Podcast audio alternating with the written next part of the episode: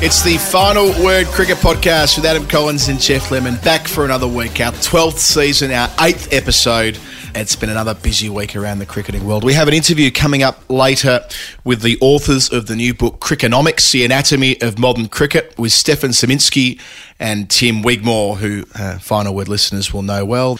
It's the book that I always expected Tim would end up writing, and he's uh, combined with Stefan, who was the uh, the author of Soccernomics that was everywhere a few years ago. So it's a, a perfect marriage of sorts as authors, and they've uh, produced a wonderful book, and I'm looking forward to talking about it later.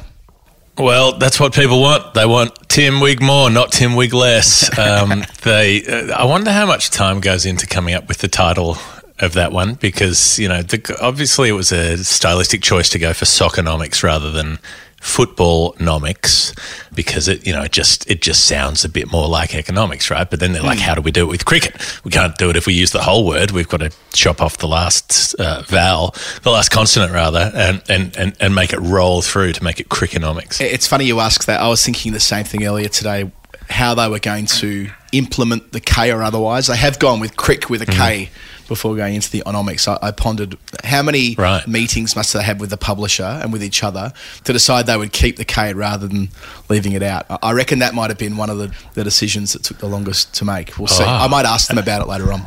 Yeah, absolutely. I mean, it it would have been because so many others have forsaken the K. You know, no K for Cricinfo, no K for Cricbuzz, Exactly. No K for Crictos, the uh, NFT um, of the ICC. Um, the K is, is is is entirely superfluous. I mean, really, we should just get a bit more phonetic, as they do. Like one of the nice things about learning Spanish is that all of the the letters um, just have one way of being pronounced, and that's it. Once you know what it is, it will always like it's always written phonetically. You always know how to pronounce a word, even if you've never seen it before.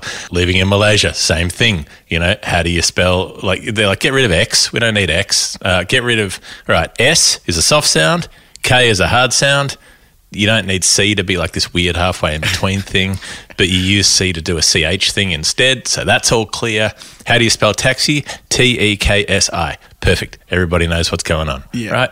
Just, yeah, too many letters, too many pronunciations in English. Say what you see. Also, today we'll be talking about the Commonwealth Games that are coming up in a few months, where cricket's in there for the second time, women's cricket for the first time. There's the Aussie schedule that's not out, but there's a bit around that. Some assistant coaches have been appointed that are kind of interesting. There's some serious injuries in the England fast Kind of interesting is the best thing you can say about assistant coach. yeah, you know, I thought it was worth putting it on the rundown, but I'm not going to overplay it. I'm not going to say it's the most interesting thing we're going to talk about No. today, but it's noteworthy on the way through. There are a number of stress fractures uh, for a number of bowlers, and, and we'll talk about them in a little bit of depth. There's a, another round of county cricket to get through the last before the blast break, and there is a test series taking place in Bangladesh between the Tigers and Sri Lanka. Their Nerd Pledge, then interview. That's our show. Uh, we talked before about the superfluous K in crickonomics. Well, surplus to requirements also are a number of members of parliament who are no longer there after Saturday. We we kind of started talking A about smooth it. segue. I know, right?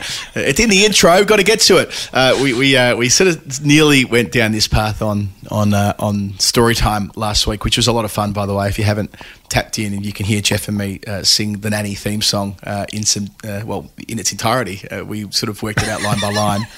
That was the high watermark. Spoiler alert. But yeah, we, we started kind of like, wading into politics. Then we pulled out. Then we edited what we said. We thought, no, we shouldn't get too political uh, when it'll be probably election day when it's going out. But um, yeah, I did have that odd experience, Geoff, of not being involved in the campaign this time as I normally would be if I were in Australia. And then on top of that, instead of being with other other political types, political mates, I was at Lords commentating on Middlesex's game. So I had sort of the ABC Open, which is the only broadcast that isn't geo blocked in the UK on election night.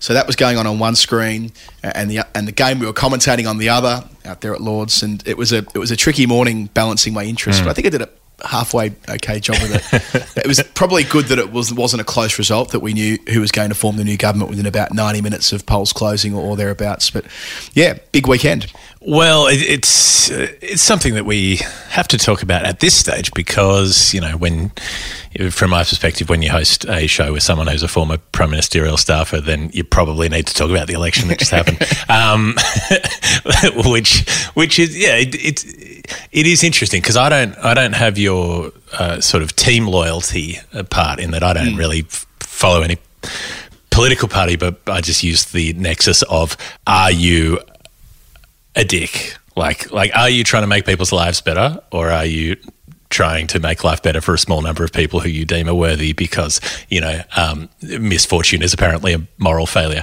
Uh, like, are you are you doing good things to help people? Cool. Whatever, whatever color you're wearing, whatever you call yourself, that's fine. Are you a fuckhead?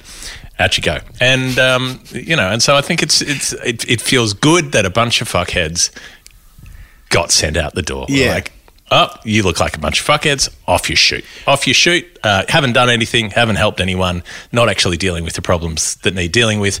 Whoever's going to deal with them, hopefully some people will in whatever kind of conglomerate they can put together. But that's the bit that made me happy. Yeah, I was lucky as a younger fella when I was 23 to work on the Kevin 07 uh, campaign in campaign headquarters. So it was a very exciting place to be. 11 and a half years out of office. I mean, it was an exhilarating six weeks uh, and kind of defined what I'd go on to do for the rest of the decade, really. Uh, but I remember on election night when it was confirmed there'd be a change of government and the Prime Minister or the outgoing Prime Minister, John Howard, spoke, there was a sense of like, respect like even though you may not respect the everything that he did in office, far from it. But there was a sense that a guy who's done the job for that long and done it in, in such a diligent way, even if you didn't like him, deserved our respect at that particular juncture. You know, you didn't sort of want to yell at the screen or anything like that.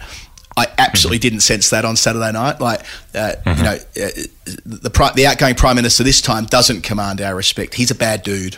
He's a fundamentally bad dude, and he's surrounded himself with a number of other very bad people, and they have been punted spectacularly. This is a, a realignment in Australian politics like we haven't seen since the split, um, the DLP split in, in the mid 50s in 1952, I think, as far as the way the, the Liberal Party have um, divided down similar lines to what you're referring to, I reckon, Geoff. And that's not to say if you're a Liberal voter, you're a scumbag. I'm not, I'm not saying that, I never would. But a lot of Liberal voters have made their minds up that the government didn't deserve their support, and I think that's where it's mm-hmm. fascinating. And yeah, it's just a, a wonderful thing to know that, that the group of people going in there now, many of whom are my friends, and I would say this because I wish them all the best and I hope it goes well. It's going to be hard. It's going to be a mm-hmm. very, very difficult time to be in mm-hmm. government in Australia at the back of the pandemic uh, with all of the different economic challenges. Some are um, some are domestic, some are international, but the confluence of factors is going to make that job extremely difficult to run the show over the next three years. But they're doing so with some of the worst people in Australia no longer there, and that's only going to make that process more straightforward than it would be, um, even if Peter Dutton ends up leader of the opposition, which I expect he will.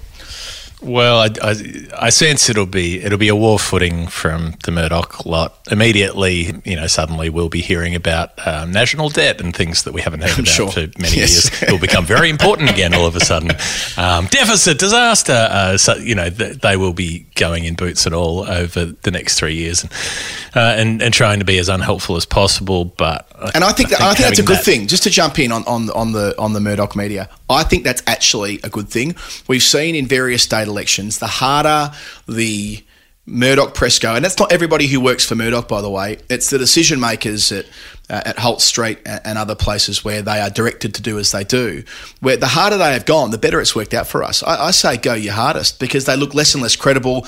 They look more and more like the propaganda arm of the LNP, and most sound-minded Australians realise that. They know that what they're reading on the front page of the Telegraph and the front page of the Herald Sun is a construct that has little to do with reality and more to do with uh, the interest of an old bloke that lives in New York.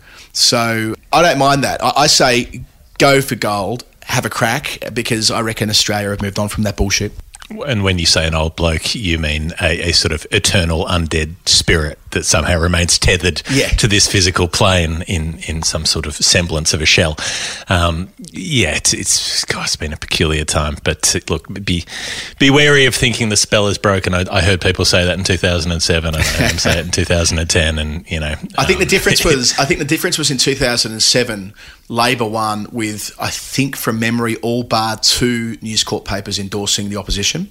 This time not a single News Corp paper from coast to coast was willing to put their endorsement in the column of mm. the Labor Party.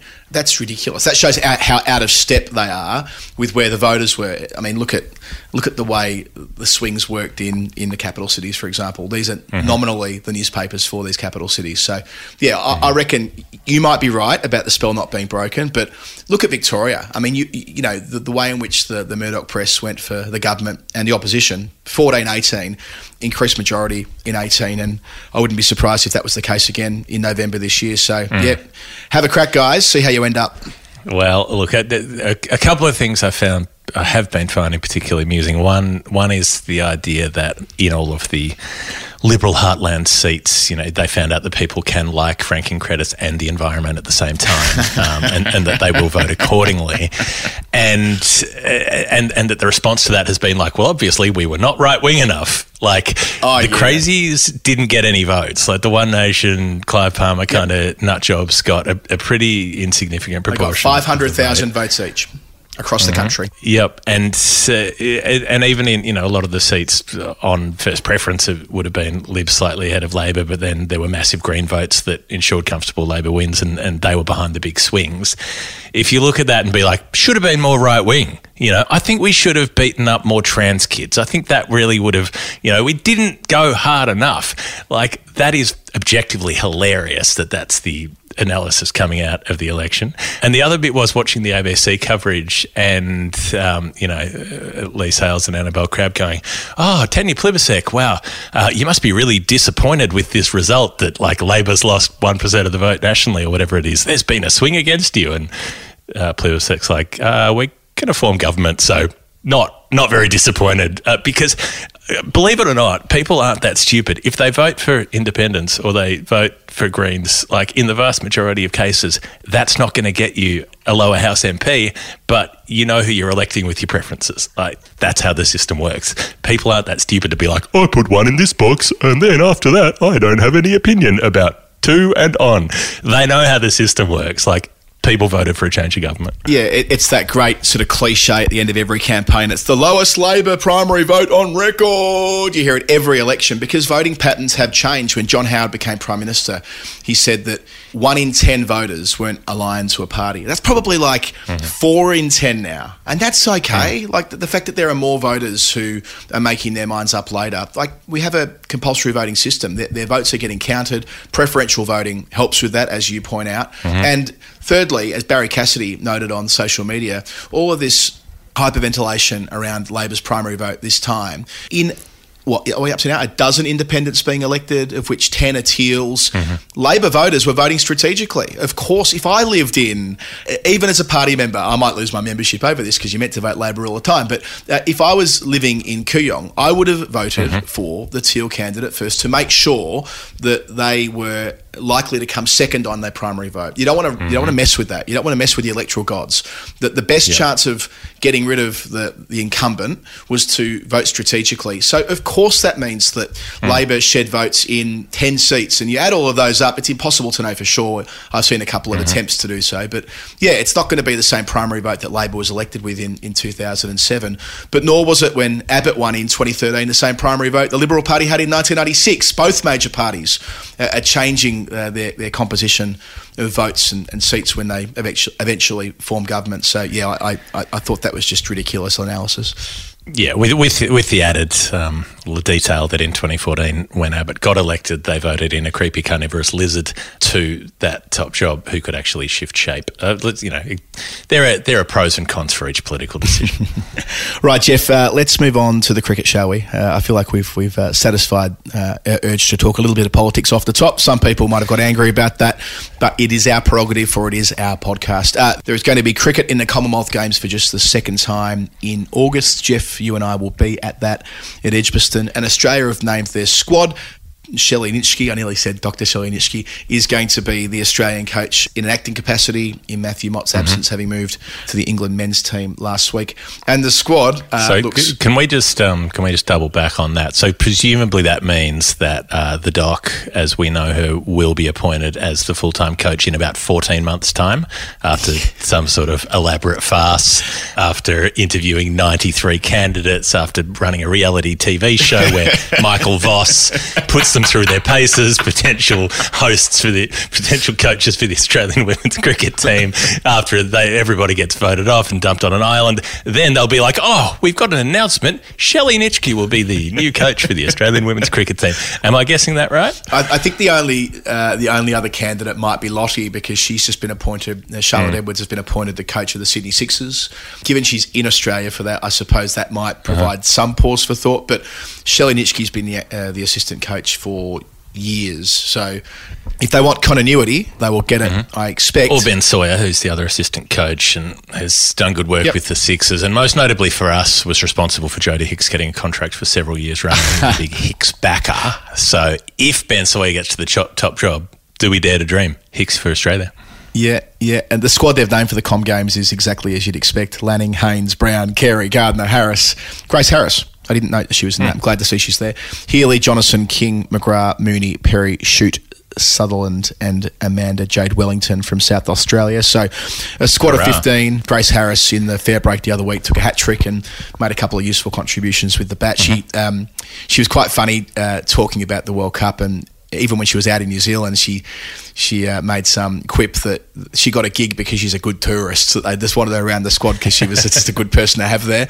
Well, she's a lot more than that. She's a fabulous cricketer, Grace Harris. So I hope she um, gets a chance to play uh, in the Com Games. She returned to the Aussie team during the Women's Ashes for the two T20s at Adelaide that were washed out and then didn't play in the one days. So she's, you know, she's played in two international games technically. Yep. But the last time she batted for Australia, Geoff, would be I reckon 2016 or something like that. So um, hopefully they can they can get her in the squad at some point, or get her in the 11, I should say, at some point at Birmingham.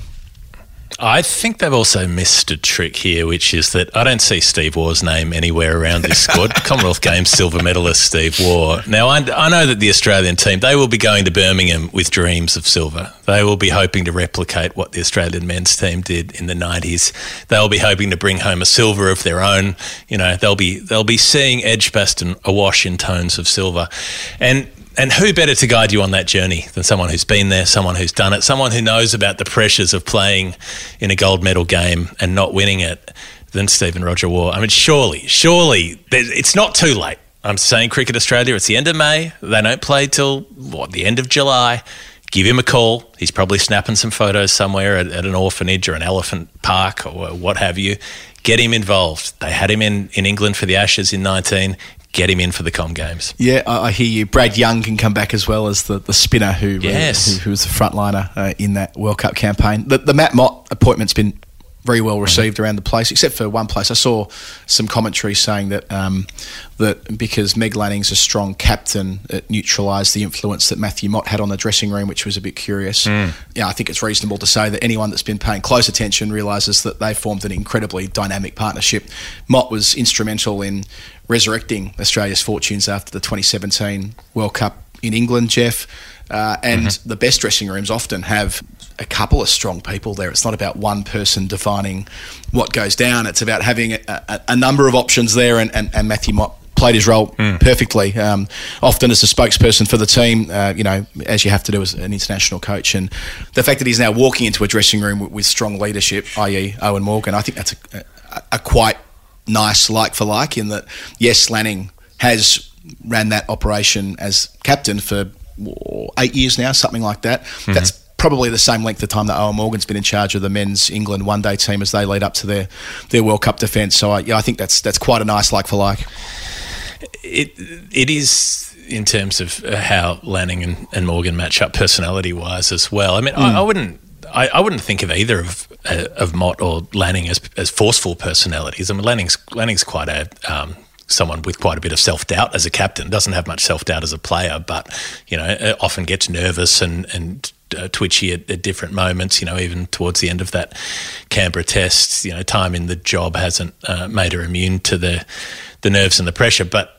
The way that those two operated was by being very calm all the time. It Yeah, was, it was, yeah. it was keeping keeping a lid on things. It, w- it was making sure that that pressure didn't build up. I think that was what Mott identified in 2017 was we're so good that we'll win nine games out of 10, but in the 10th game when we're put under pressure we lose our shit because we don't know how to cope with it at that point. And so that was his big thing was was to focus on um, players being able to respond under pressure.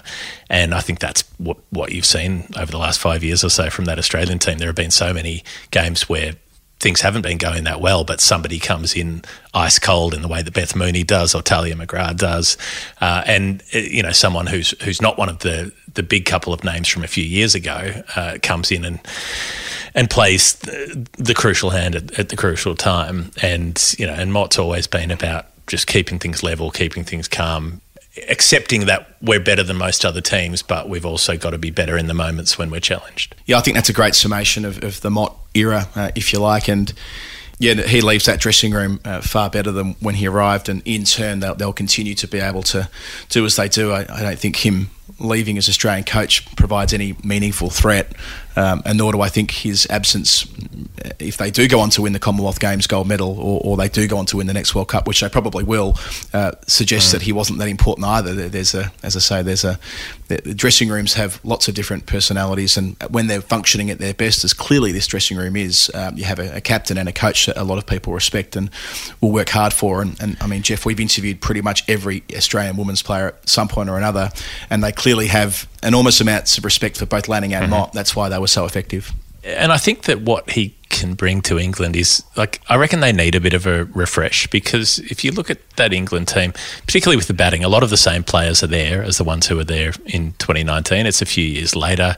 Uh, most of them are into their 30s now. They're not ancient players, but they're players who've been at this for a very long time. And and so then it's like, how do you put the juice into them? How do you Yeah. how do you make sure that that they've stayed fresh? Um, and he also is going to have to manage some transition stuff in the way that he did in 2017 Yep, with yep. the Australian women's team. You look at the way they moved on from players like Elyse Villani, Nicole Bolton, and Alex Blackwell, and so on. Um, the way that he was pretty ruthless, you know, even in in the last few months, even with really established players leaving out Megan Schutt for certain games, Ellyse Perry for certain games, that kind of thing, making those calls that other coaches for other countries wouldn't do. If they had a player with that record, they would just play every single game, kind of in the way that England pick teams, you know, where there's a, a natural conservatism uh, about about showing some boldness and, and backing the next generation.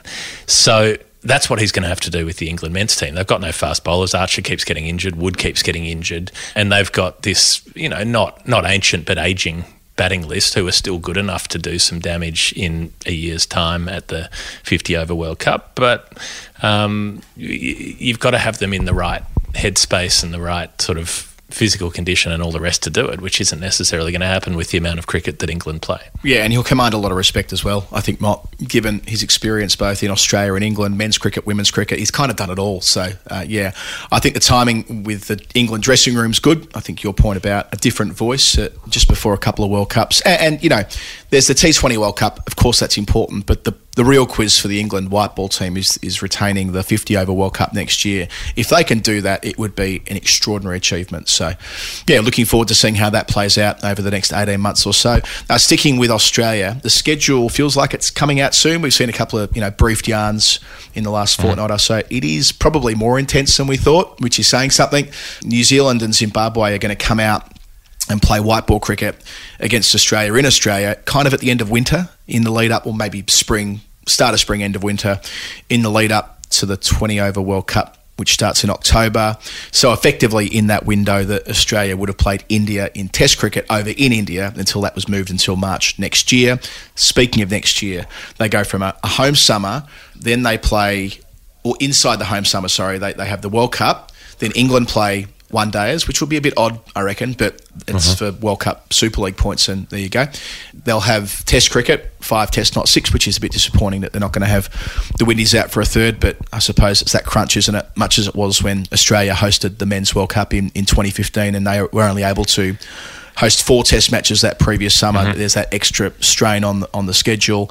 They're going to go to South Africa after the Ashes next year to make up for the test tour that didn't happen last year. And in a way, that kind of works. They're going to play five one day internationals before the 50 over World Cup in October 23. So th- that's how they're going to Mm-hmm. make it up to Cricket South Africa for that unfortunate withdrawal last year. So no test. So so those test matches vanish. No, those test matches vanish until the next cycle. And the fact that they're playing test cricket in Australia means they, they satisfy their WTC commitment for this cycle. And uh, I suppose, yeah, we'll have to wait a couple more years until Australia are back there for test cricket, right? And they, they also that also kind of means you know maybe Steve Smith, David Warner never play another Yeah. Test series in South Africa. Good point. You know, which which would have been a big thing, would have been a significant thing for them to go back and, and have some other chapter. You know, some something else to the legacy than the last time they left. The other interesting thing that's being floated at the moment, I think Dan Brettig had this story uh, in the Age last week, is that the one day internationals in the main bit of the summer, so after the Test cricket's finished, normally they'd be day nighters and they wouldn't be played on the same nights as Big Bash games. Well, they're going to reconfigure it so the one day is a day games and the Big Bash games are at night. Which do relegate the one days. I mean, the glory days, Geoff, of uh, of, of one day internationals, midsummer. Um, the day nighters were were the peak of the summer, alongside the Melbourne Test match, perhaps. And they're they're going to be taking a, a back seat once again. And the idea floated here is that CA are making representations to other cricket boards to ask them not to schedule international cricket during the Big Bash in that few weeks in January when they want the Big Bash to dominate. They don't want to see Test cricket played, presumably, in South Africa, New Zealand, maybe Sri Lanka sometimes host tests in, in January. I found that kind of comical. I mean, as if South Africa, who have their own scheduling problems as it is, are going to acquiesce to CA because they want to have more time for the Big Bash. That's just surely not going to happen. I mean, it's a bizarre proposition. So, for for what? I mean, are they are they hoping to sign all the South African players to come and play in Well, the well the, I think I, I think yes. I think the, the short answer is yes. They, they have a image problem with the international players they're signing right now. I know the comps Right. goes forever, and that's their main issue structurally. But isn't there a sense now, Geoff? No, I don't watch it, so I can't speak too deeply about it. But they're not getting the same caliber of international player they, Hmm. they once got when the comp was shorter. Would that be reasonable? Oh, Well, I mean, I don't even know that they got that many players of a great caliber, even when it was shorter. There, Right. there've there have been more marquee names playing in the Bangladesh Premier League than in the Big Bash, and and I think. CA know that, and yeah, partly it's duration and sort of intensity of cash, and partly it's timing. And there have always been other tours because there are you know other southern hemisphere countries that, that need teams to tour and so on. But yeah, the the thing of prioritizing it a, a, ahead of you know like putting the one day as this day games. It's like why would you want to watch the national team when you can watch Peter Hatzoglou bowling to Evin Lewis, you know, our star import, and you're like, yeah, they're all good cricketers, but but it, it doesn't have the the zhuzh that it had when they were like, let's sign AB de Villiers, you know, let's Yeah, yeah. let's get Dale Steyn. But of course, South Africa also want to start their own league, their own hmm. T20 league. And Neil Manthorpe was writing about this during the week, which potentially is going to mean that a bunch of players either can't play in the third test against Australia because they'll be needed in South Africa, or also that they'll, at the other end of January, they'll miss out on the one dayers against England, which South Africa need to win so they can try to qualify for the next World Cup.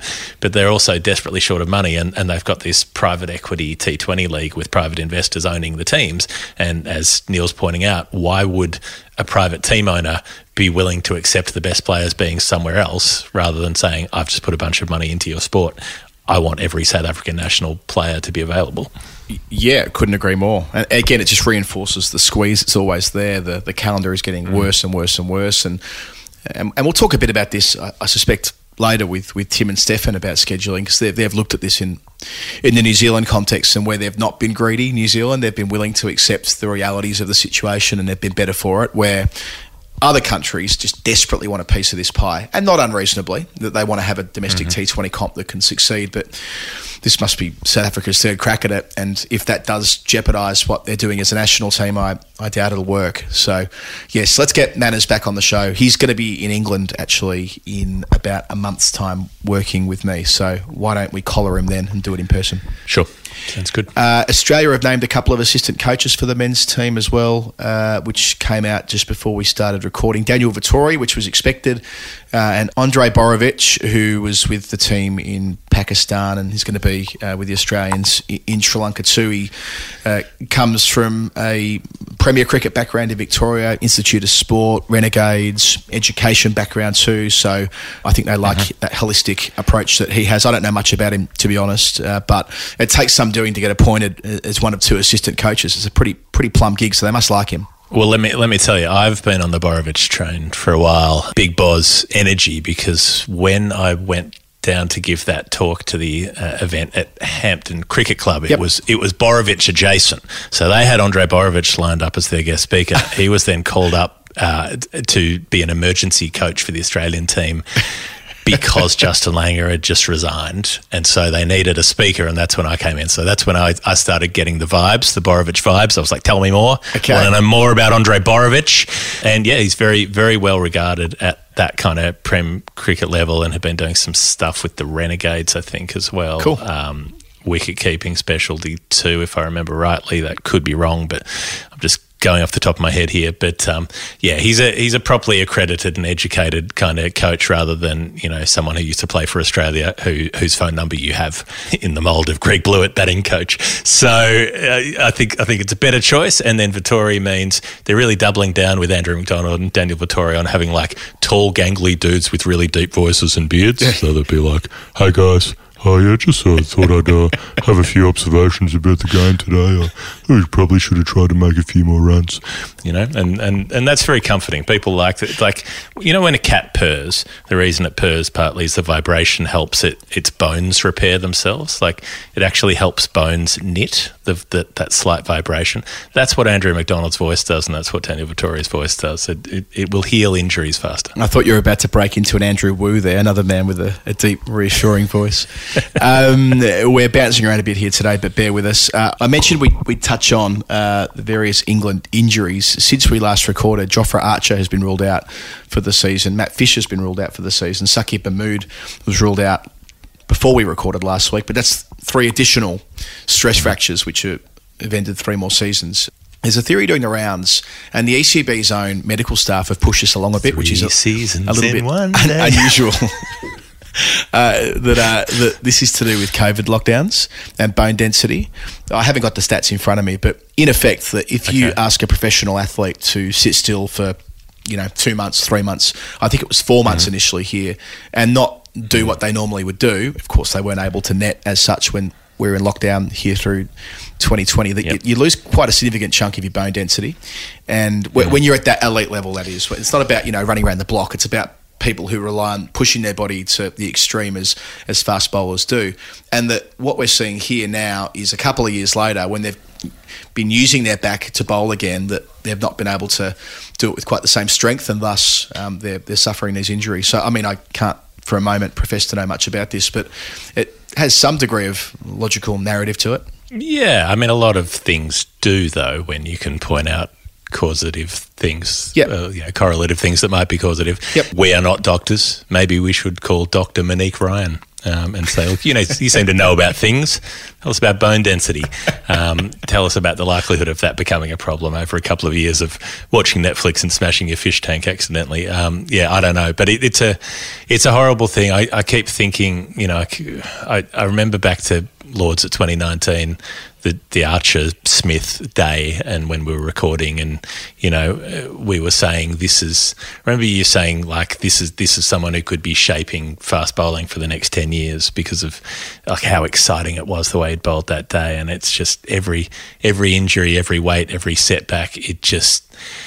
Oh, I don't know. It's it's just it just feels like like like someone running along with a bag of gold doubloons with a hole in the bottom, and like the treasure is slowly trickling away um, with each week and each month that goes by. Yeah, uh, look, he, he's 27, so he still, at least theoretically, has his best fast bowling ahead of him. If you work on the on the basis that fast bowlers are at their absolute best from about 29 to 32, but another year out of the game, it- it's going to be tough tough for him. Uh, I suppose he could end up being a white ball only type like Tymal Mills when he had all of those back problems. I, I hope it doesn't play out that way because I still subscribe to what I said then in 2019 that that Archer at his best is the most uh, transformative cricketer of his generation, or, Oh, could, yes. or could be. Would have been almost at this point. Yeah, could, might have been, yeah. But that 2019, everything he seemingly touched turned to gold, and let's hope he comes back. I think that was the prevailing uh, feeling when that news came through. People were just like, the, the wind came out of your sails. I was at Lords doing the first day of that. Um, Middlesex Durham game, and yeah, everybody you spoke to was like, "Oh, did you hear the Jofra news?" Oh, like it's not about even seeing England do well. No one's viewing it through a parochial lens. No one expected No. him to play international cricket this year anyway. It's just like that that visceral experience of watching Archer, and that will be denied that at least until uh, at least until next year, it would seem. And, and what it has done with all the other fast bowlers out of contention, so Ollie Robinson isn't yet ready to roll as a test player again. We saw him bowling off spin last week. You know, I think my theory is that Ollie Robinson might end up In shades? I, Did you have I- the I believe he did. I've got a theory that Ollie Okay. Robinson's going to become an outstanding off spinner when he's older, a la Tony Greig. Anyway, for another day. Chris Woakes isn't fit to play at the moment. So, and you add obviously Mark Wood, who I think will play some short form cricket in July or August on his comeback. Yep. He might play Test cricket against South Africa, but that's a, a best case scenario. Ollie Stone's still missing from the injury he picked up last year to his back. So, with all of these players missing, it's given the opportunity to like Matty Potts from Durham, who, if you're drawing up a depth chart 12 months ago on all of the fast bowlers who might play for mm-hmm. England, he might have been like the 24th bowler picked. And that's no reflection on Potts. It's just that he just wasn't anywhere near the conversation. And he's so in the frame now that they rested him, Durham, last week at Lords, knowing that he's probably going to make his test debut hmm. in nine days from now at Lords alongside Broad and Anderson. What an extraordinary story. Well, if there were a reflection on Potts, then they wouldn't be calling the kettle black any longer. Um, but he's, I, I, I kind of like the Matthew Potts story because he's just someone I'd almost never heard of. I was like, Yeah. your name's vaguely familiar, you know, in the in the in the world of county cricket that you pay closer attention to than I do, and I do my best. It's not like I don't try, but there are. Four thousand players across all of the teams. Like, how are you supposed to supposed to know them all? Um, but you know, saw a bit of vision. He seemed to bowl pretty nicely, but yeah, the idea, as you say a few months ago, that he would have been rolling up to complete the trio uh, would have been considered fanciful. Yeah, he's a good cricketer. Um, we've seen enough of that this year. While we're talking county cricket, let's skip through uh, that last group of four-day games that were played before the blast break. They're not back. Yeah, it's the last. It's the last round. It's the last drinks. They're they're playing. Uh, they're playing Kaysan, and then they're going to put the lights up for county cricket, and everyone has to go off and go home and play T Twenty for a few. Yeah, they're going to play. Don't look. Don't look back in anger if it were a nightclub here. Last song of Oh, the yeah. night. Division One: uh, Surrey, Hampshire, Yorkshire, Lancs are the top four heading into the break for Yorkshire. Um, they played Warwickshire at Headingley. Adam Lyth made 100. Harry Brook made 82 after being brought into the Test squad. But other than that, it was a fairly uh, pedestrian draw. Just one win for Warwickshire after winning the comp last year. Hampshire defeated Somerset in three days. They bowled them out for 211 and 69. Somerset's batting's been dross Nice. this year with a couple of exceptions. Uh, although, if you're up against Keith Barker, Kyle Abbott, Muhammad Abbas, I mean, good luck. That is just too good. That yeah, they should not be allowed to play together. Those three, they are just too good. Uh, they're, they're second in Division One. I, I think they'll end up winning a comp. Uh, it'll be huge when they um, when they play Surrey for a second time. Uh, at Wantage Road, Keith in- Barker was the one doing the, the ridiculous stuff in that game last year, wasn't he? And that maybe it was the last game of the season He, or he, uh, thereabouts. he y- was. the last time we might have talked about Keith Barker was when he hit eight sixes into the mound stand against Middlesex to, to change a game um, that was going in a different direction a couple of years ago. Wasn't he taking wickets on the on the? It was it was it was the last. It was when Hampshire were. Oh you know, yes, yes. he took a title, seven. title contention. Yeah, yeah, he, seven. Took, he took a seven right. for at the end. I mean, he's got more than 400 first class wickets and more than four- 400 Mm. 4,000 first class runs. They're probably both closer to, to having fives in front of them now. So he's a he's a super cricketer. Nearly played Premier League um, football as a striker. So he's a capable all round athlete.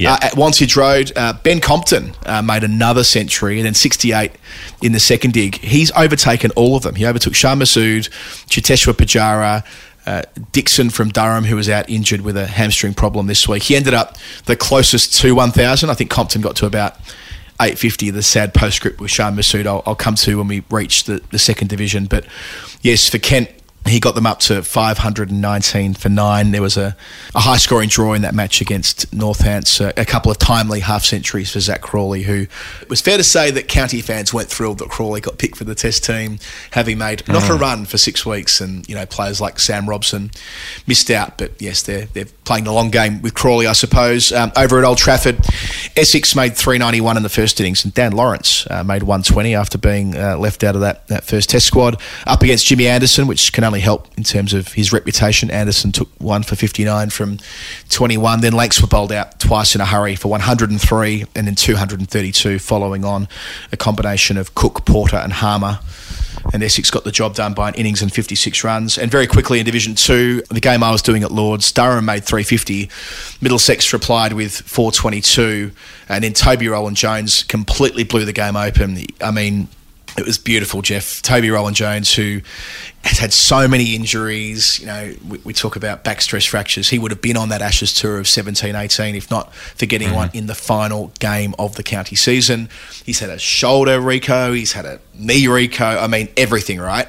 And he's back now. He's not bowling 85 mile an hour anymore, but he's still a pretty good, pretty bloody good bowler. Um, he, he picked up 10 for the match got Stokes out second ball for a duck in the second innings, which was pretty cool. Uh, that that Roland-Jones was able to get the Test captain out in his last performance uh, before he moves to Test duty. And Middlesex stay top of the table. Notts had an emphatic ten wicket victory over Derbyshire, and this is the disappointing bit here. Shan Masood, he was out for 18 in the first innings to Paddo, remembering that he needed about. 160 runs was it, Geoff? 60, yeah. 160 odd to reach a thousand before the end of May. And then Broad got him. maybe. So 18 in the first dig to Paddo. Then the second innings, third ball, Broad celeb appeal, given out leg before wicket. It wasn't out. No. Wasn't Ah. uh, I mean, Shan Masood pretty much walked, so he didn't help the situation. But I watched it back a few times. That was sitting outside the line. Broad was over, celebrating with third slip before the finger even went up. So, um, yes, not not a great way to end uh, that particular storyline. But yeah, a convincing win for Notts in that game with Haseeb Hameed ma- making 93 not out uh, in the second innings. I think they chased down 167 without losing a wicket. And the final game, Worcestershire. Geoff, you're one of the, the counties that you always get confused about. They're having a great season. Uh, they have pumped Leicestershire in three days at New Road. Uh, they went huge in their first innings with Azhar Ali making 225, the Pakistani veteran, and then they won by an innings and 259. So Worcestershire right up there with Notts and Middlesex uh, in in the race for promotion out of Division Two. I see. Everybody wants a promotion. Uh, well, plenty to keep you busy there. There was also a bit of test cricket going on, Bangladesh and Sri Lanka, which we missed talking about last week. And kind of, I mean, honestly, it was half deliberate. Like, I didn't remind you because it was a batathon. You know, Yeah. it just they didn't even get into the fourth innings at Chittagong. It was heartening to see Angelo Mathews make some big runs, and then somewhat disheartening that he got out for 199. Not many players have done that. Um, Angelo did that, but he's at least churning out some uh, runs again. And then Mushfiqur Rahim and, and Tamim Iqbal making uh, centuries as well. So, you know, one for the batters, and then the second test at Dhaka is underway with both the same and a completely different kind of approach because it is one of the most bananas scorecards I have ever seen in my cricket life. Mushfiqur 175, Litton Das 141, six ducks littered around them. Only one other player got to double figures, and that was a score of 15. So you've got 15, a 9, a 6, and, and, and everybody else has made noughts.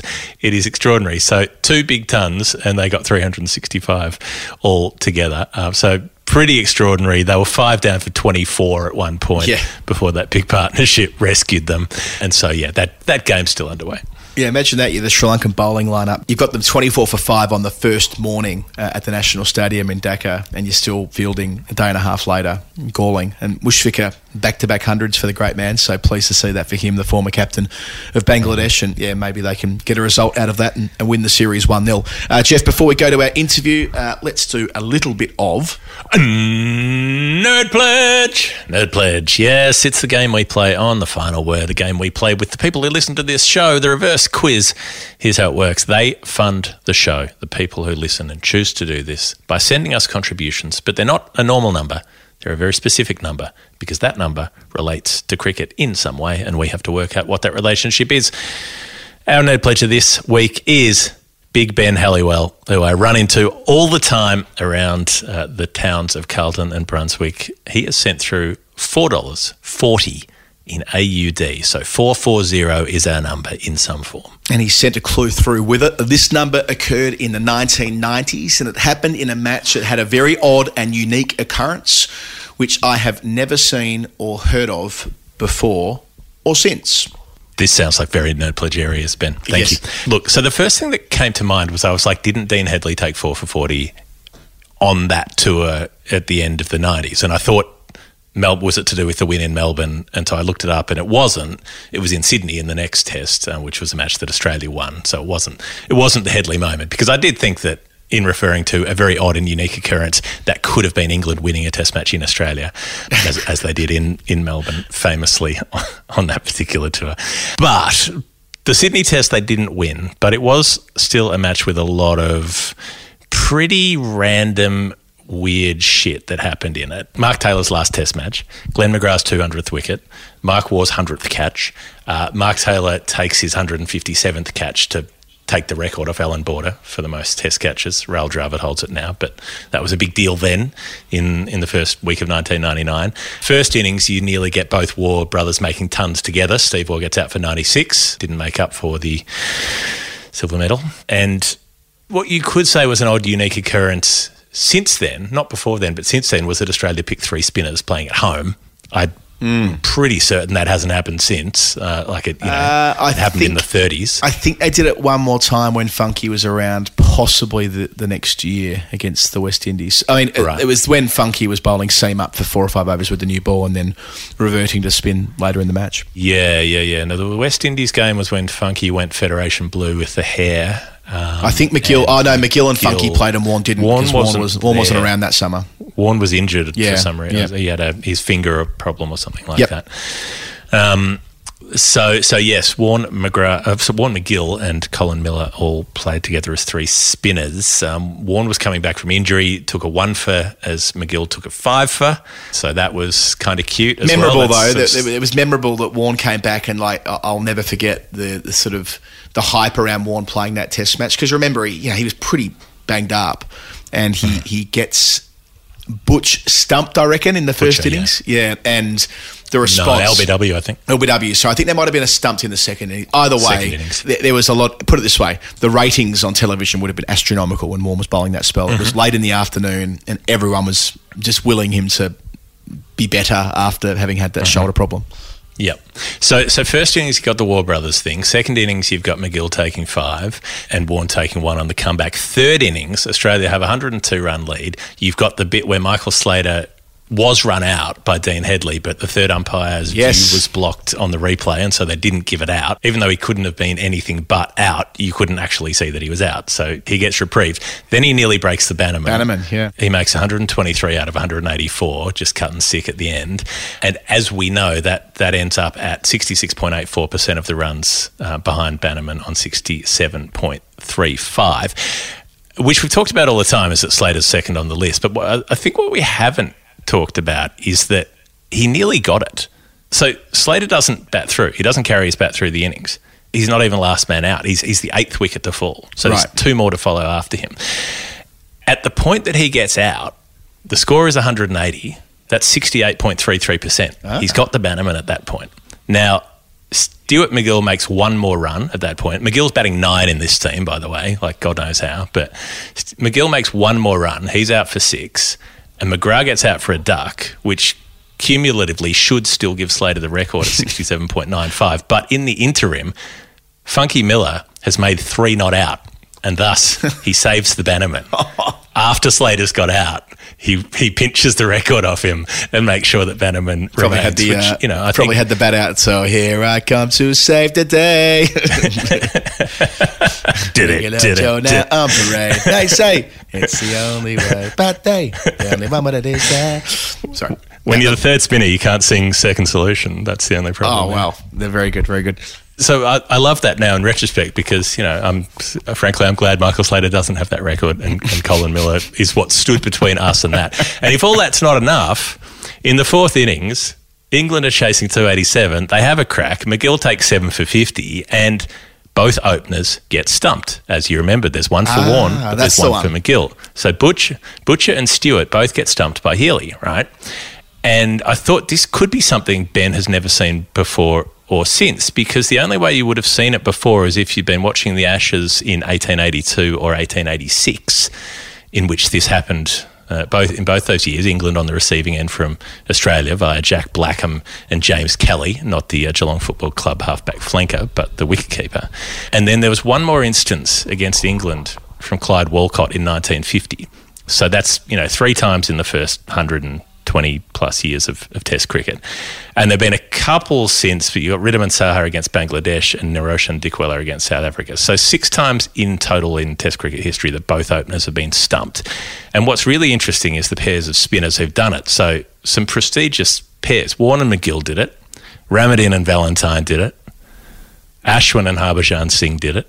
Rangana Herath and Dilruwan Perera did it. Dilruwan not not quite on the same level there, but still Herath's in there. And then in 1882, in a match that started in 1881, you'll like that, Adam, started on New Year's Eve and then mm-hmm. spilled over into the, the next year. The bowlers were Billy Cooper, not the trumpeter, but William Cooper, the leg break bowler, and Joey Palmer and his five daughters, who got the other one. So the only there's only ever been one bowler to get both the stumpings. So there've been six lots of two stumpings, both openers stumped, but only one bowler's got both of them out. Yeah. And that was in 1896. The great Australian all rounder. Harry Trott, who, in final word form, knocked over W.G. Grace and the inexhaustible A.E. Stoddart, both stumped to start off a test match. How about that? Oh, that's that's fabulous. I mean, you can. Old AE was just keen to just keep moving from the night before, still dancing, still tiptoeing around.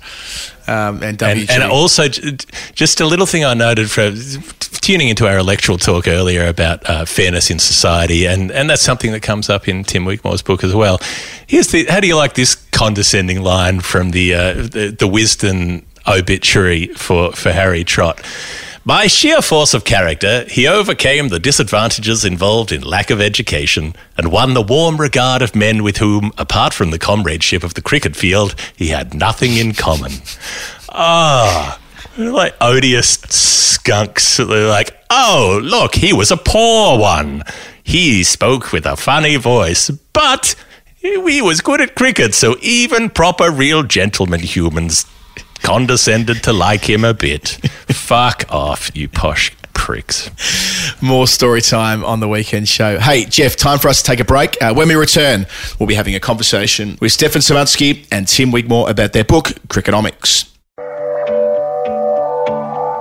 This is Jeremy Coney, and I'm on the final word. Hey guys, we haven't said this in a few weeks. Buy a cricket bat, make it Woodstock. Woodstockcricket.co.uk. TFW20. Bung it in. 20% off. Best bat in England, probably the best bat in the world. Why wouldn't ya? If you want a wood stick, make it a wood stock. That's what I say in the slogan that I just made up. Is it good? Not necessarily. Have people been paid for worse? Probably. I mean, almost certainly. Look, it's no call, call, carpet call the experts in the trade, but Woodstock, look, there was a competition about which cricket bats are the best ones. A blind test. No one knew what the bats were. Woodstock won, number one and number two. They, they've got the two best bats in the world. Uh, they're much more affordable than most other cricket companies as well. And you add 20% off from that because you're friends with us. And call Lube Mobile on 13 13 32. No, actually, call Woodstock Cricket. That's 13, 13, 32. Woodstockcricket.co.uk, TFW20. Buy yourself a bat. Spoil yourself. I'm going to use one at Lords when I play there on the 15th of June. I'll tell you more about that on Storytime, eh? Until then. Uh, now I'm just thinking about Lube Mobile. Yeah, it's a, it's a, it just sounds like something that a really gross dude would call his car. You know, welcome to the Lube Mobile. Anyway, go buy a cricket bat. Stop thinking about that. This is the final word with Adam Collins and Geoff Lemon. In my hand, I have a copy of Crickonomics, the anatomy of modern cricket, written by Stefan Szymanski and Tim Wigmore, who we've got on the line. Uh, good afternoon to you both. Good afternoon. Hi. Hi. Good to be with you. Hi guys, good to be back. Uh, Stefan, let's start with you. You're the uh, illustrious award winning author of Soccernomics. I've seen your name before. How did you transition from writing about the economics of football, soccer, to cricket? As simple as that. Are you a cricket fan as well, or was this just you saw a sport that was crying out for a book like this?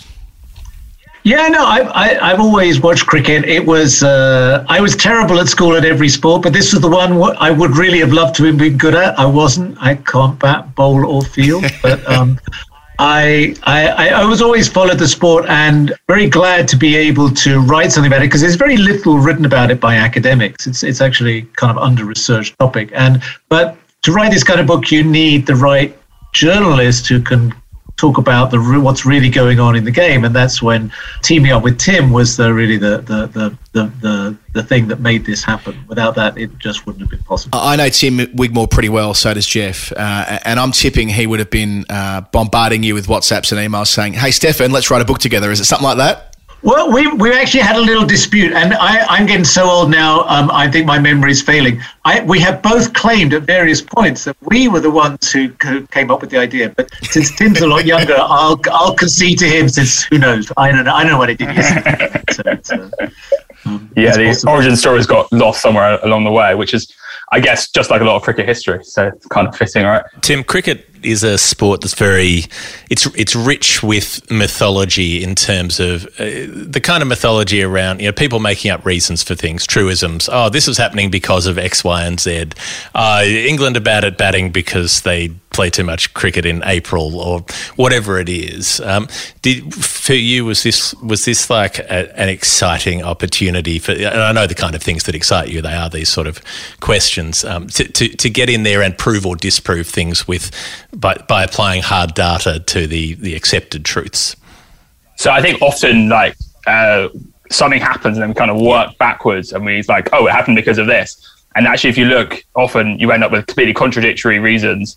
Um, you know, over a few year period, you do, it's very easy to just blame it on the latest fad or whatever. Um, you know, say, oh, whatever is um, T20 has it destroyed batting techniques in, in Test cricket, and then and then you'll get a guy like Ben Stokes, the Headingley, of like, oh, T20 made him be able to do this this innings, and and either that kind of classic contradictory reasoning. So actually, yeah, to, to kind of you- you're right to actually be able to take a step back and to kind of work through what's actually happening and why. Um, and obviously, this is something I couldn't have done without Stefan and uh, his book with Simon Kuper.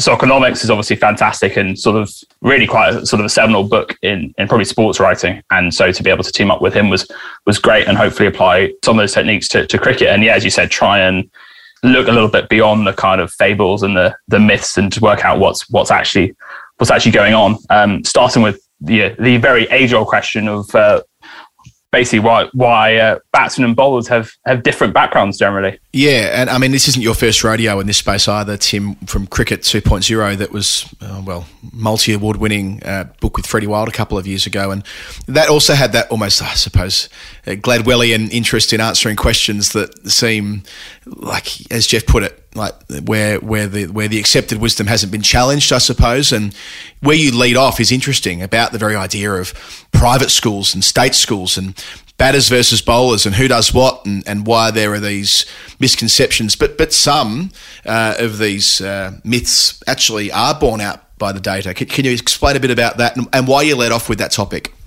Yeah, it was actually it's probably like sometimes a bit like this you kind of you get lucky or maybe you make your own luck, but maybe you just do get lucky. And this is probably a chapter that's more kind of relevant in the aftermath of the Ashes, and you know it's provoked one of those big kind of English English cricket loves its kind of angst-ridden kind of moments of you know where's it all gone wrong, and you know the Ashes was a classic where actually we for the probably for the first time really actually looking at you know maybe the player pool is, is too small. Um, in terms of you know the backgrounds of players, um, and so that's made the, the sort of first chapter more relevant. So yeah, it's basically looking at so the, the traditional the traditional idea of of kind of batsmen and bowlers, you know, to go all the way back is that you know you Adam you would you would own your your land and you would employ Geoff and other labourers to, to bowl at you because bowling is it's tough and it's yeah it, it's physically tough. It's not as glamorous as as hitting as hitting the ball. You don't get that kind of easy release. It's just it's just a more difficult, more arduous thing.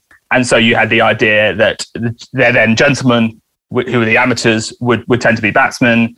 Uh, often county cricket, often the captains as well, and then the professionals would be would be the bowlers. You know, stereotypically from the from the mines. That's, that's obviously a bit exaggerated, but there, there's also something in that. Anyway, you go, you trace this all the way, and then even today, you still have um, the, the ring are significantly more likely to come from private schools than bowlers. So this traditional idea somehow still still seems to hold hold true today. And actually trying to unpick why that that is is very interesting. And we we basically think that if you think of nature and nurture, generally. Uh, nurture is a little bit more important on the, the batting side, i.e., you know, good, good, good coaching, be to be able to to net a lot, having people to, to bowl at you, practice, and and nature, i.e., you know, your kind of raw raw talent is a little bit more important on the bowling side, which seems to go some way to explain this disparity be- between batting and, bowling, and why, yeah, why the backgrounds are still probably not that, you know, kind of almost as someone in the 19th century would have if you if you had to plug them into cricket now, that would probably be the one of the things that surprised them the least. Seeing how this traditional divide is broadly still still true, and obviously lots of exceptions, but broadly is still true.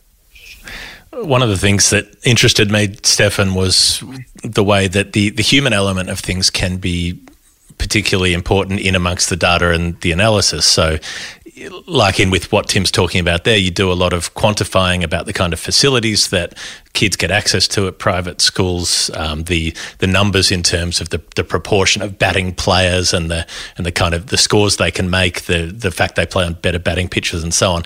But then there's there are the unquantifiable things like. Uh, a kid who's learning batting from a batting coach at a private school has better networking opportunities because that coach is going to be connected. That coach is probably an ex county pro. That coach has contacts. And through that, a student with that privileged start is able to access the world of county cricket much more easily. It's it's much less far away.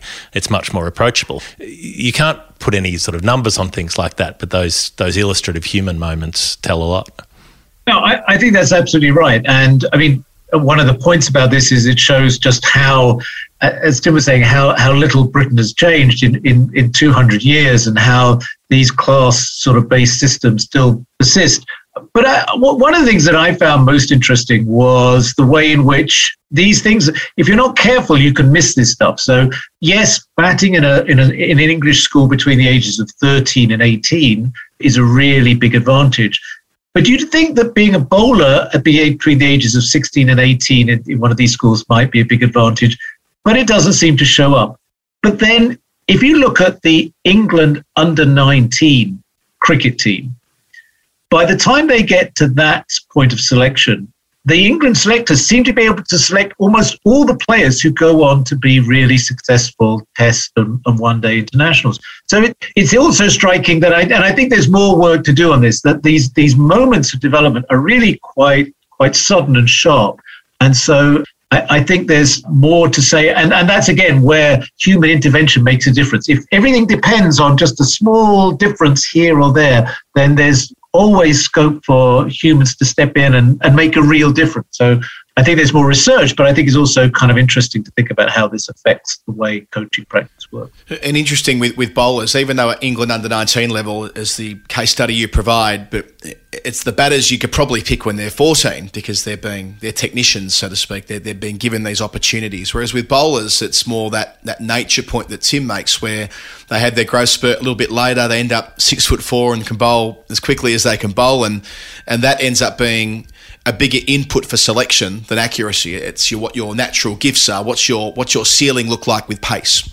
And something else is, is sort of interesting that's happening here is that for the private schools themselves, these players players are basically they are uh, marketing investments, and by that I mean if you give a sports scholarship to Joe Root, then you can say forever we made Joe Root. The the, the interesting question is it's obviously very hard to disentangle how much did did a school make Joe Joe Root work? He was 15. So actually, we classify him as so our our data we classify him as as state educator. So we're saying where did you spend the majority of your secondary education?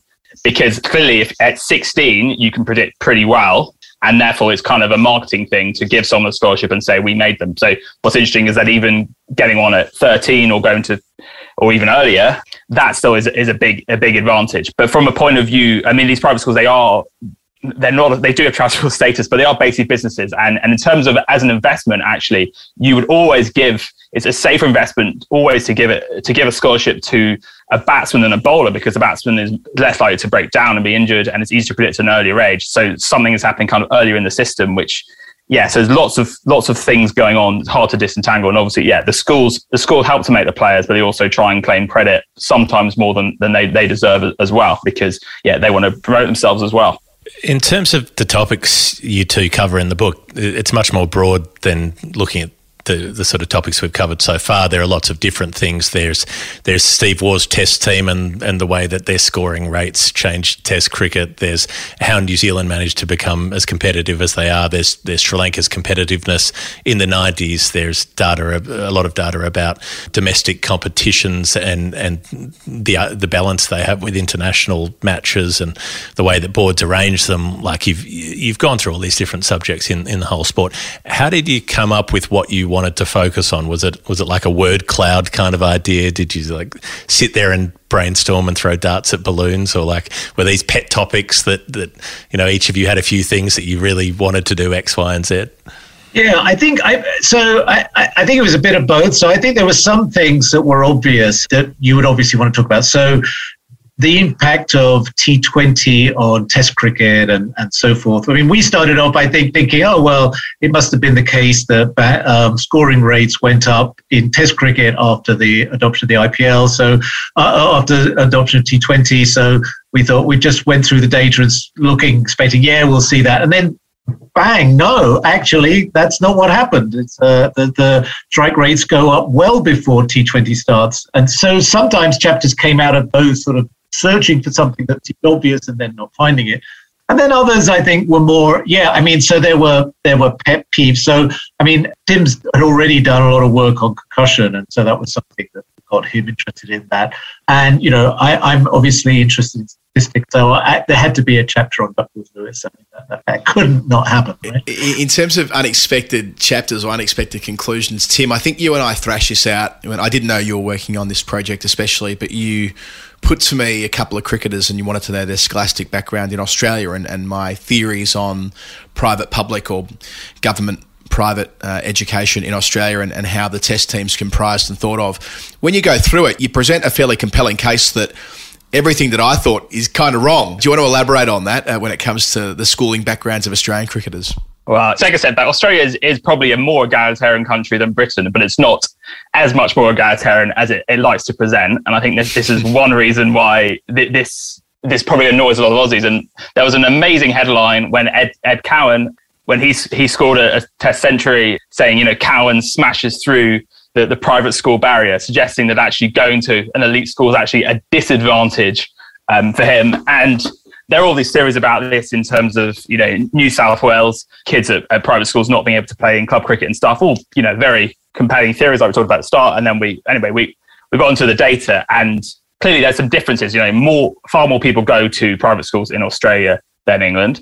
There's also sort of different categories of private schools. There's sort of more, most more traditional British ones, and there's kind of Catholic Catholic schools, which often the fees are pretty mo- modest um, often. But we're looking at it and and there's been a shift over time where private schools did used to be underrepresented in terms of the amount of Australian cricketers they produce. Now they produce a clearly disproportionate number. And if you dig a bit more into it, it actually is often the very elite schools. Pat Cummins and Cameron Green are two players who went to those who are actually who are, who are, are producing a lot of the players. So it's no, it's not as extreme as England. We're not saying that for a moment, but it's it's less different to England than I think a lot of Australians would, would think. Um, and yeah, I think the, the numbers we, we were very careful about, well, particularly careful in this chapter, almost because we knew it was kind of going against the, the grain. But yeah, I think we've, we'd be able to find something that is a shift, a shift over time. And yeah, the, the private schools are a huge, huge factory of talent in England, and they're also a very significant producer of, of talent in, in Australia.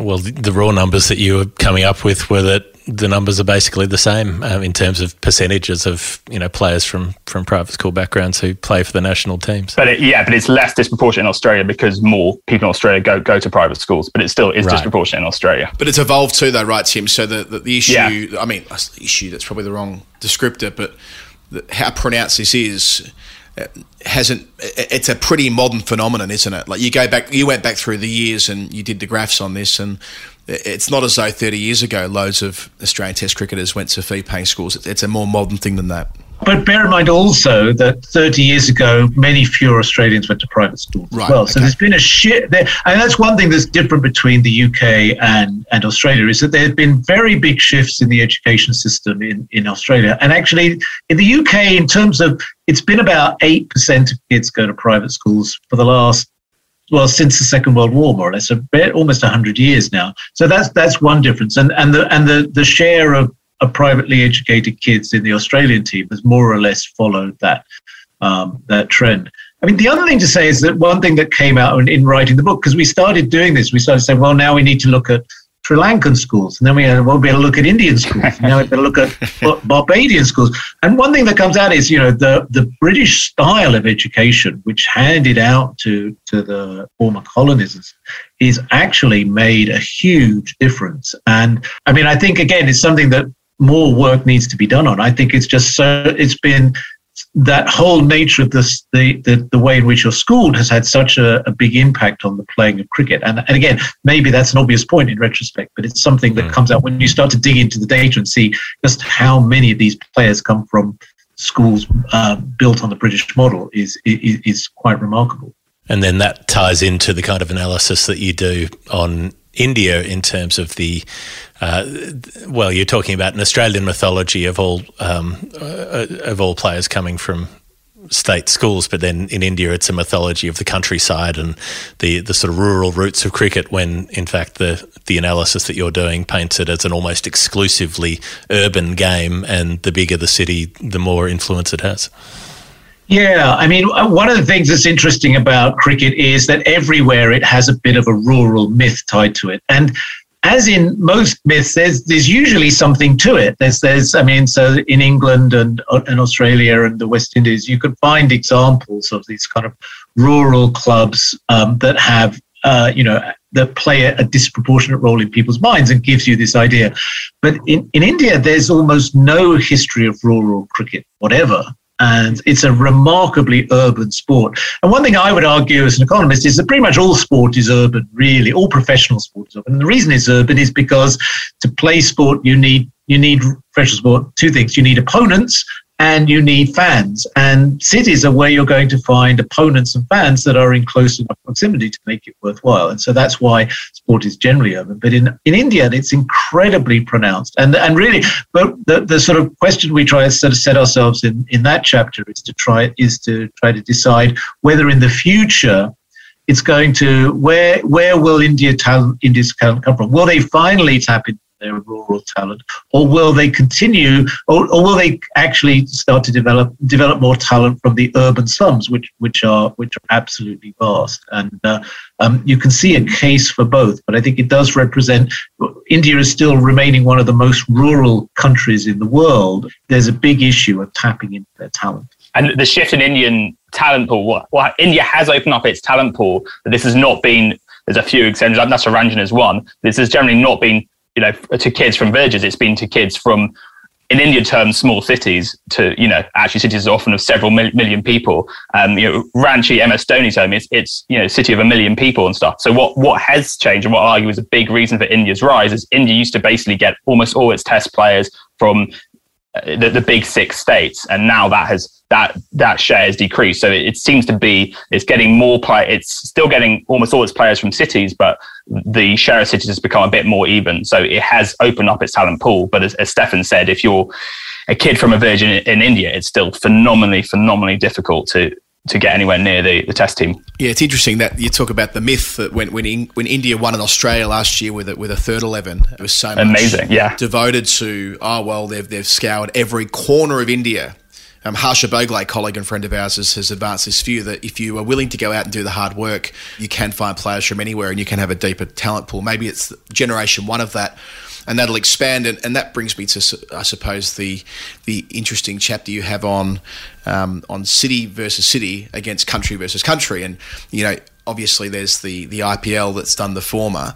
And when Australia had their revolution, World Series cricket, they they went with state against state, mate against mate, and you know, as it were, and they, they stuck with the fairly formulaic idea of what cricket rivalry would be. Come on, Aussie, come on, as you use off the top as your intro to that chapter. Maybe Kerry Packer would have been better served saying, "Hang on a second, let's play off Melbourne against Sydney and try and open up those markets and and do as the IPL kind of has done a generation later." Yeah, I think that's really. There doesn't seem to be. We talked to Gideon Haigh, who's kind of who's written the definitive book of World Series cricket, and he he said there was no evidence that it was seriously contemplated at all. But there's a kind of really interesting counterfactual. If if Packer had actually torn up, said international cricket doesn't particularly work, we're going to do something completely different. And yeah, have Melbourne be Sydney, maybe have a couple of teams in Melbourne, you know, Adelaide, and, and so on, Brisbane, and you put Joel Garner playing for for Brisbane, and you have Michael Holding playing for Sydney and stuff, and and that yeah, it, it fascinating kind of counterfactual if, if he'd attempted that, but he didn't. He basically just tries to replicate the structures of international cricket. And it, it takes, of course, 1996 is a, another slightly endorsed moment when Lalit Modi, he tries to introduce the IPL, but for 50 over cricket, and that plan gets rejected. So that plan is for eight cities, very much like the, what the IPL is to play 50 over cricket, um, and that doesn't happen. And then it, it takes another 12 years until we get the real IPL. So there's a few moments along the way, and and clearly with international cricket, the number of, of kind of elite countries has always been been fairly small. And for you know for the bigger markets if you can find a way to monetize city v city it's going to be way more lucrative because you can play 60 IPL games in, in a month and India can only play what sort of half on 50 15 days if they had a, a packed month. So um, but basically the shift which we're seeing I think is is clearly borne out in the data is if you think of football as, as a model, which is you have international tournaments, which are huge and actually probably the, the biggest single events in the sport, but the kind of beating heart of the sport, the day to day interest is centered around the club game. And then you have what cricket has been traditionally, which is really miles away from that. International cricket being everything. Cricket is on a journey to be to being more towards football. Whether it ends up at the football level, not necessarily, but um, international cricket is becoming a smaller part of the ecosystem, which is obviously the IPL is part of that. It's also why the hundred was created. Really, the ECB they said basically they were worried about international cricket is not a regular lucrative source of cash because we don't have India or Australia coming. We- We're not going to be earning a huge amount. So the idea was you can have uh, a tournament where you make money every year reliably, no matter who, who is coming, um, and that's a kind of a, a shift underway. So so club cricket is becoming clearly becoming a, an ever more important part part of the game.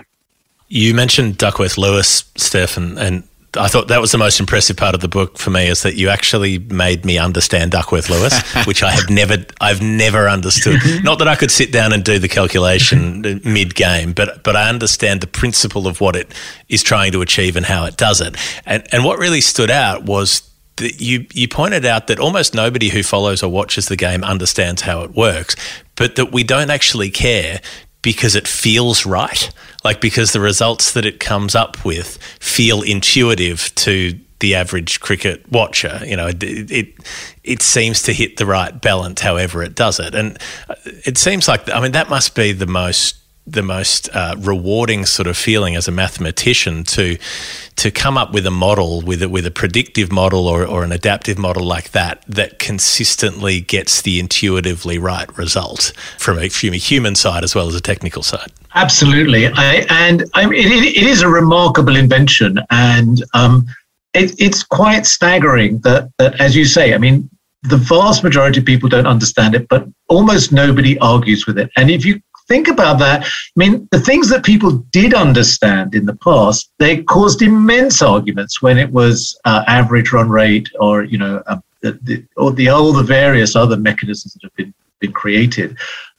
Just as a statistician, there is there I cannot think of any other sport where a statistical rule is written into into the game. It's actually it's not it's not a strategy, it's not analytics, it's not Moneyball. It's how you play this game, and that I think that's just an, an amazing story.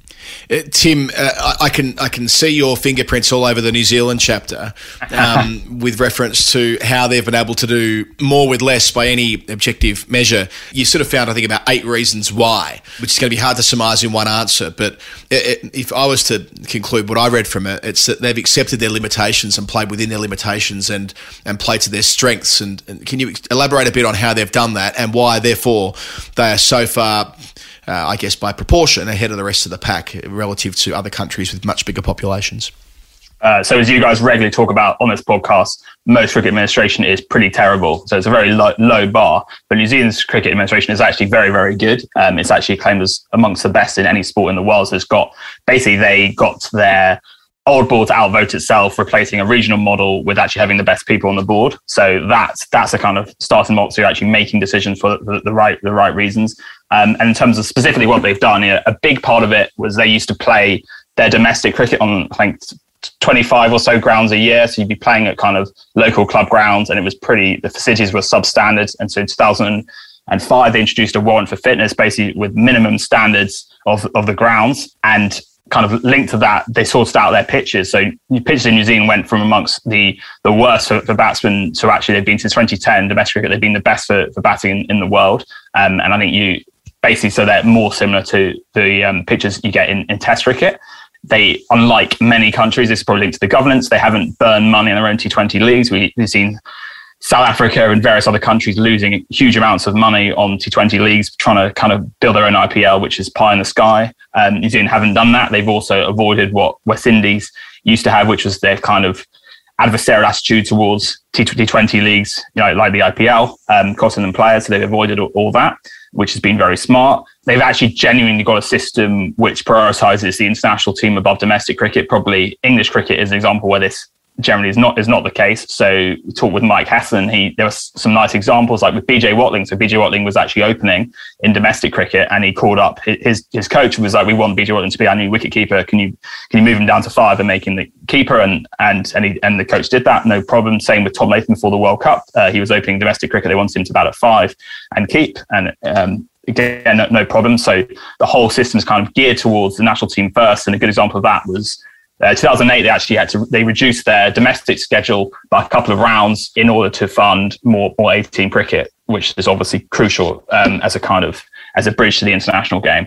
So that the whole the whole system really is geared geared towards what's best for the international game, and they found a way to basically kind of not have factions getting in the way of good of good decision making. Clearly, New Zealand has a lot of advantages; it's pretty rich, and I think culture there kind of works pretty easy. But I think crucially they've been able to use their small size to their to their advantage. So rather than trying to kind of ape Australia or whatever, it's all geared towards them and what they're doing. And in many ways, they've been able to to learn from the best example of any small country uh, excelling a sport, really, which is the All Blacks. So it's kind of the Right. perfect template they've had on their front door, and um, and and the kind of the model of domestic teams to international teams is very similar to what it is with uh, Super Rugby and the All Blacks. Yeah, very interesting. Look, there, there is so much here. I mean, there are there are six sections, there are twenty chapters, so we're not going to be able to touch on all of it. But I did, Stefan, before we go, wanted to uh, talk about the 2018 uh, series when India visited England. Now, you've you've gone on all sorts of different tangents in this book, and I've, I've, I've loved it. Um, but I, I didn't really consider weather as one that would rear up, and, and so it does towards the end.